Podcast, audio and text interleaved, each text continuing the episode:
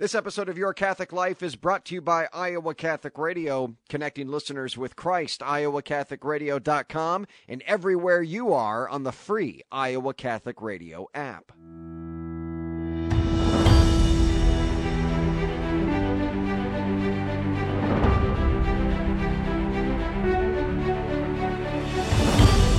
Welcome in, everyone, to Your Catholic Life, a podcast for Catholics by Catholics, helping you grow in your faith. I'm John Leonetti, your host.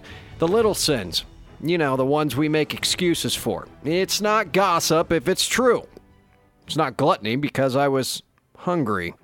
And we all do it. We all struggle. We could all go down the line and raise our hands. Excessive self interest, uh, maybe constantly worried what other people think rather than God. And how about this one? Procrastination. Yeah, they all fall in. My guest today wrote a book that I think speaks right to you and me regarding these sins and the best ways we can overcome them. Here's my interview with Elizabeth Scalia on her new book. Hi, Elizabeth. Hey, it's so nice to talk to you. All right, enough about you. Back to me. ah, see what I did there? I, I yes. Yes, that is clever. that is one of the little sins in your book, right? Let's just start out with it right there. Enough about you, back to me. Don't so oftentimes we live our lives like this, don't we? Um, the excessive self-interest. Oh, sure. I, I mean, that's that's. I, I I just had this experience yesterday, and it was me. I was doing it. I have a friend who's going through something personal in his life, and I started listening to him and, and commiserating with him, and and trying to, you know, really hear him. And somewhere in there, I started. Yeah, I know exactly what you mean. You know what happened to me? Yeah, yeah. And I turned it all around to me, and then I, I apologized. I said, "I'm sorry. I I just made that all about me. Yeah. Um, no help at all to you." Yeah, I you know when I saw the title of this book, I thought, boy, that's a good title, right? Little me- little sins mean a lot because those are the sins that we kind of brush by, right? It's the big mortal ones that we always worry about, which is in good, you know, of course, but the small ones they can they can just continue to sneak around and they stay, they linger for a long time, and some of them we don't even know we're doing. Yeah, and the thing is, uh, one of the things uh, people have said to me who've read the book, uh, I've had people say to me, you know, I kind of liked my little sins, and I didn't appreciate you bringing them up to me and Sure. showing me that they were sins because now I have to work on them. But the thing is, they are little sins. All the little sins in this book. If you were to say to somebody, "Hey, I've been kind of excessively self-referencing lately, or I've been kind of gossiping a little," uh, people will be like, "Oh, it's not a big deal. You're still a good person." Right. you know and and we really trip ourselves up with that you know we have our, our a, a whole society that has a mindset that says as long as you're a good person you're really doing all right um and you can you can live with these sins and still be a quote unquote good person the problem with these sins is that even though they seem kind of like nothing on the surface each one of them is a gateway to one of the seven deadly sins and sometimes more than one of the seven deadly sins. And so, you know, we really do have to pay attention to, you know, these little things, these little indulgences that we give ourselves in the course of a day. And but not but we have to also guard against becoming scrupulous. And that's why in this book I work really hard at pointing out that we're not supposed to become neurotic about these little sins that we all do, um, but simply to recognize them and then try to work on them in practical ways. And and the last chapter in each of the books gives you, um, you know, both the view of the church on these sins and the view of the saints on the sins, but also practical ideas for how to catch yourself doing them and and break those habits uh, because before they become, you know, inroads into these major sins. So I procrastinate. Well, it's not really hurting anyone else. That, that's just that's just me, right?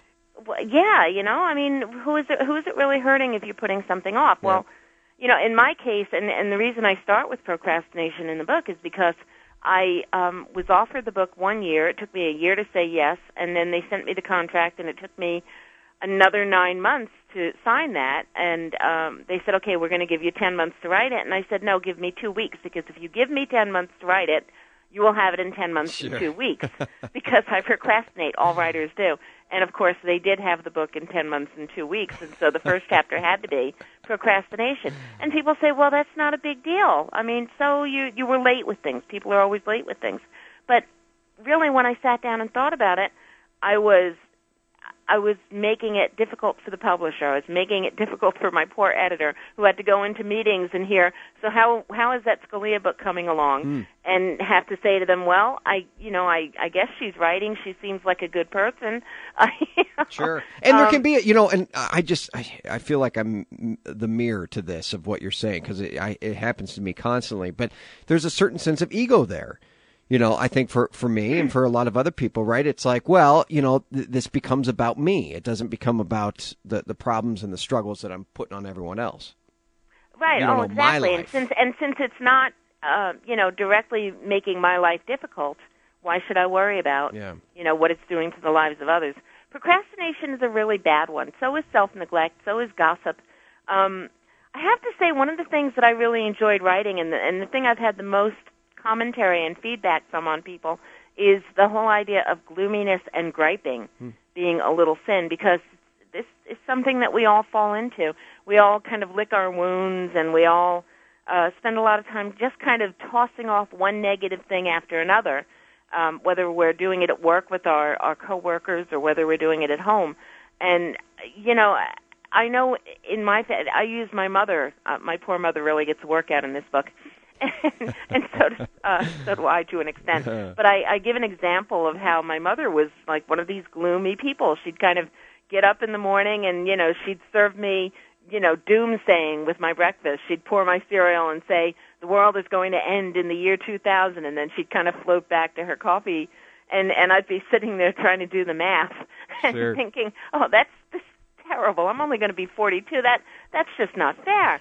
But I mean, you know, she was just this ex- that very. I mean, and she had a hard life. So, and yeah. and I go into that in the book. But she was very negative, and I hated that when I was a kid. And yet, I have found this in my life where, you know, finally my kids will turn around and say, "Mom, say something positive." Mm-hmm. You know, and I'm like, "Oh my goodness, I did it again."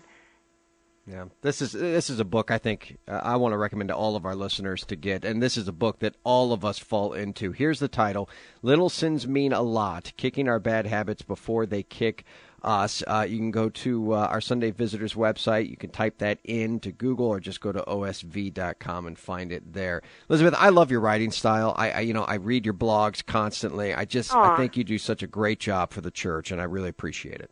Thank you so much. I really appreciate the good word. We'll and uh, it's really nice talking to you this morning. You too. Elizabeth Scalia, everyone. Thanks, Elizabeth. So there you have it, friends. You know that saying, it's the little things. It applies here.